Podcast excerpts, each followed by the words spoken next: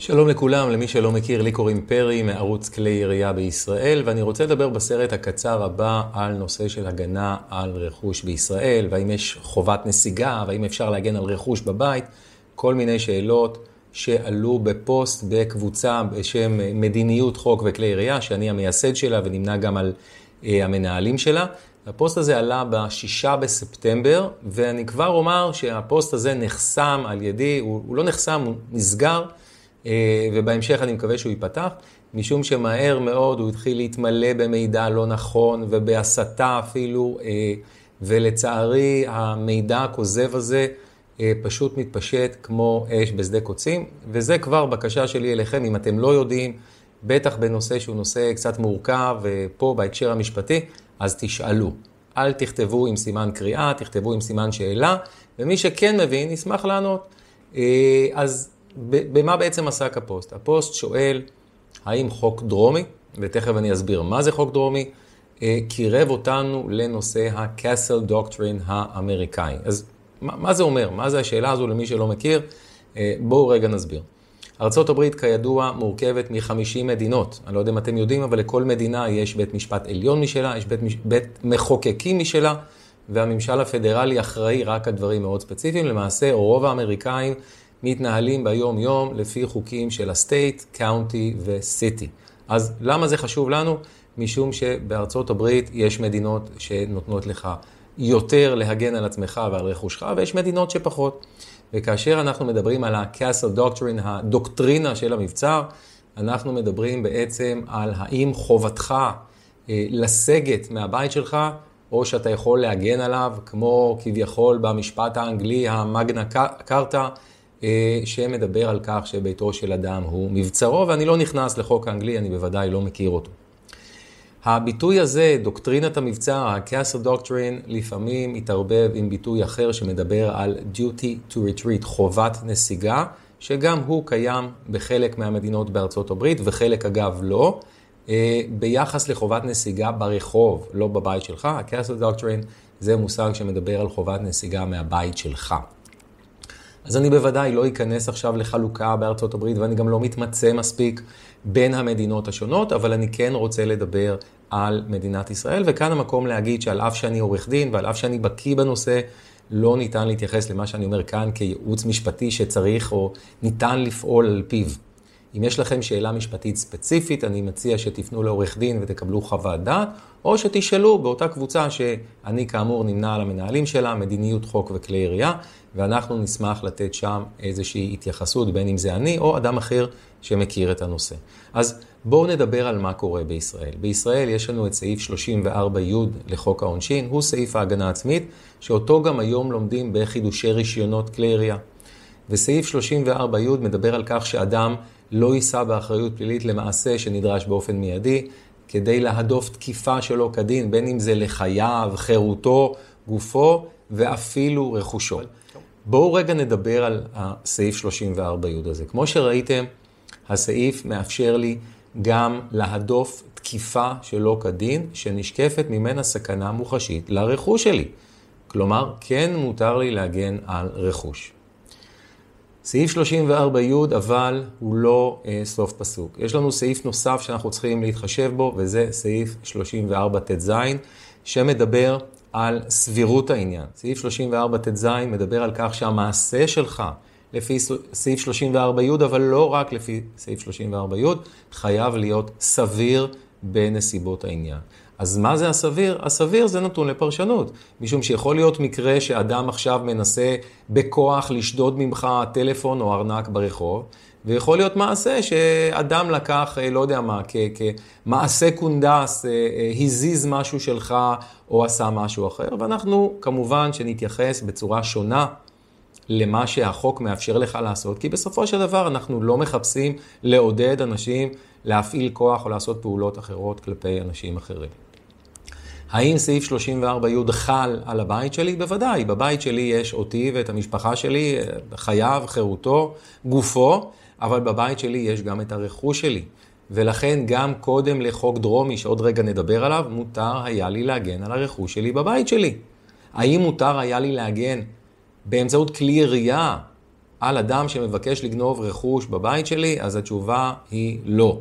וזה מה שקרה לאדון בשם שי דרומי, שעמד לדין לפני כבר לא מעט שנים, כאשר הוא ירה בפורצים שהוא זיהה מנסים להיכנס לחווה שלו.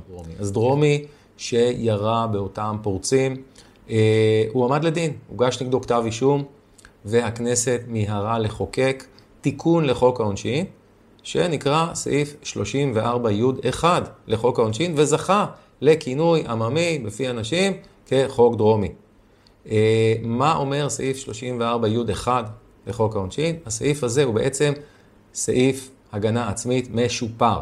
הוא חל כאשר אנחנו מדברים על אה, בית מגורים, בית עסק ומשק חקלאי מגודר, והוא מדבר על כך שאדם לא יישא באחריות פלילית למעשה שנדרש כדי להדוף אדם שמתפרץ או נכנס לאחד המקומות הללו, ושאדם לא יישא באחריות פלילית, אלא אם כן המעשה שהוא עשה היה בלתי סביר בעליל.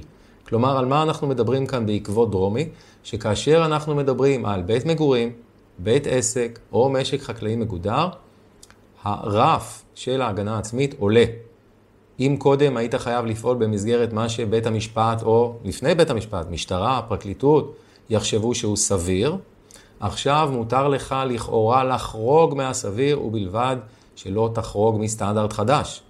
בלתי סביר בעליל, או בלתי סביר באופן קיצוני. אגב, צריך לומר שהביטוי בית עסק, הביטוי אה, בית מגורים ומשק חקלאי מגודר, חלקם מוגדר בין אם זה בסעיף עצמו, בין אם זה בסעיף הגדרות של חוק העונשין, ובית עסק למשל בכלל לא מוגדר, כלומר, יש לנו איזשהו ספק. אבל אם נחזור רגע לפרשנות, ואני אנסה רגע לתת איזושהי דוגמה, ואני חוזר ומדגיש שצריך מאוד להיזהר מפני להשתמש בדוגמאות כאלה כמשהו מחייב. אם אני עכשיו רואה אדם שנכנס אליי הביתה באישון לילה, אם קודם, בסעיף ההגנה העצמית, אז היה עליי הנטל, היה עליי לשכנע, או לפחות ליצור ספק סביר, שעמדה להיות כאן תקיפה שלא כדין לחיי, לחירות שלי, לגוף שלי, או של אחד מבני המשפחה שלי, כי הסעיף חל גם על הזולת. עכשיו בסעיף ה, אה, המשופר, סעיף 34י1, מה שאנחנו מכנים דרומי, אז המעשה כנראה ייחשב אה, לא לבלתי סביר באופן קיצוני, אם אני עכשיו מכוון נשק לעבר אדם כזה וצועק עליו להתרחק, או אולי אפילו יותר מזה. אבל אני רוצה רגע לתת דוגמה הפוכה של מה שבעיניי לפחות ייחשב לבלתי סביר בעליל. אם אני רואה בגב, בגב, בגבו של אדם שעכשיו גנב משהו מהבית שלי ומנסה לברוח מהחלון או מהדלת, זה על פניו בעיניי נראה כבלתי סביר בעליל. למה אני אומר בעיניי? משום שאין לנו עדיין, יש מספר מקרים, אבל אין לנו עדיין מספיק מקרים של אנשים שעמדו לדין ובתי המשפט פירשו את חוק דרומי, ואגב, זה כבר אומר משהו. זה אומר שהמשטרה ובהמשך התביעות והפרקליטות שמגישים את כתבי האישום, כנראה מבינים שהחוק הזה נותן הגנה יותר רחבה מבעבר ונמנעים מלהגיש כתבי אישום.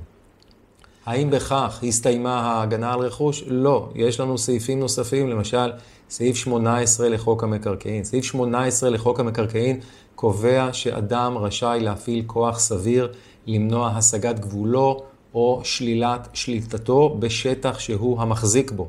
כלומר, אם אתם בעלים של שטח, בוודאי של דירה, או סוחרים, או עכשיו שומרים על דירה עבור חבר, אתם המחזיק כדין, לא אתם פלשתם וכולי, מותר לכם למנוע בכוח סביר אפילו שליטה אה, של אדם אחר, השתלטות של אדם אחר שלא כדין בשטח, בשטח שלכם. זאת אומרת, זה בדיוק הסעיף שמאפשר לכם עכשיו לבוא לאדם שנכנס בצורה לא חוקית, אה, משיג גבול, בית המשפט העליון מוסיף שפה צריך במידת האפשר להזהיר את האדם שעליו לעזוב את המקום ויופעל כלפיו כוח. שוב, דרישה סבירה מאוד בעיניי כאשר הדבר אפשרי, ומותר לנו שוב להפעיל כוח סביר. חוק נוסף חל על רכוש הוא חוק המטלטלין, והוא קובע שמספר סעיפים ביניהם, אותו סעיף 18 לחוק המקרקעין, יחולו גם על הגנה על מטלטלין. מה זה מטלטלין? זה רכוש נייד. הלפטופ הזה שנמצא כאן מולנו, השולחן שאני נשען עליו וכולי וכולי, כל מה שלא מתחבר, מחובר חיבור של קבע לקרקע, שאז הוא חלק מהמקרקעין, שכבר דיברנו עליו, מותר לי להגן גם על המטלטלים. אז אילו סעיפי החוק שעוסקים בהגנה על רכוש, בין אם זה בתוך הבית, בין אם זה מחוץ לבית, אלה הסעיפים. הסעיפים האלה כמובן זוכים לפרשנות של בתי המשפט, בין אם זה למקרה הספציפי ובין אם זה בכלל לעניין רוח החוק, למה התכוון המחוקק. זה הדמוקרטיה במיטבה, וזה קיים בכל דמוקרטיה. הכנסת מחוקקת, בתי המשפט מפרשים. צריך להבין שהאיזון הזה הוא איזון מאוד מאוד נכון, מאוד ראוי. האם אתם באמת רוצים לחיות במדינה שבה כל אדם שנכנס לשטח אה, לא שלו אפשר לירות בו?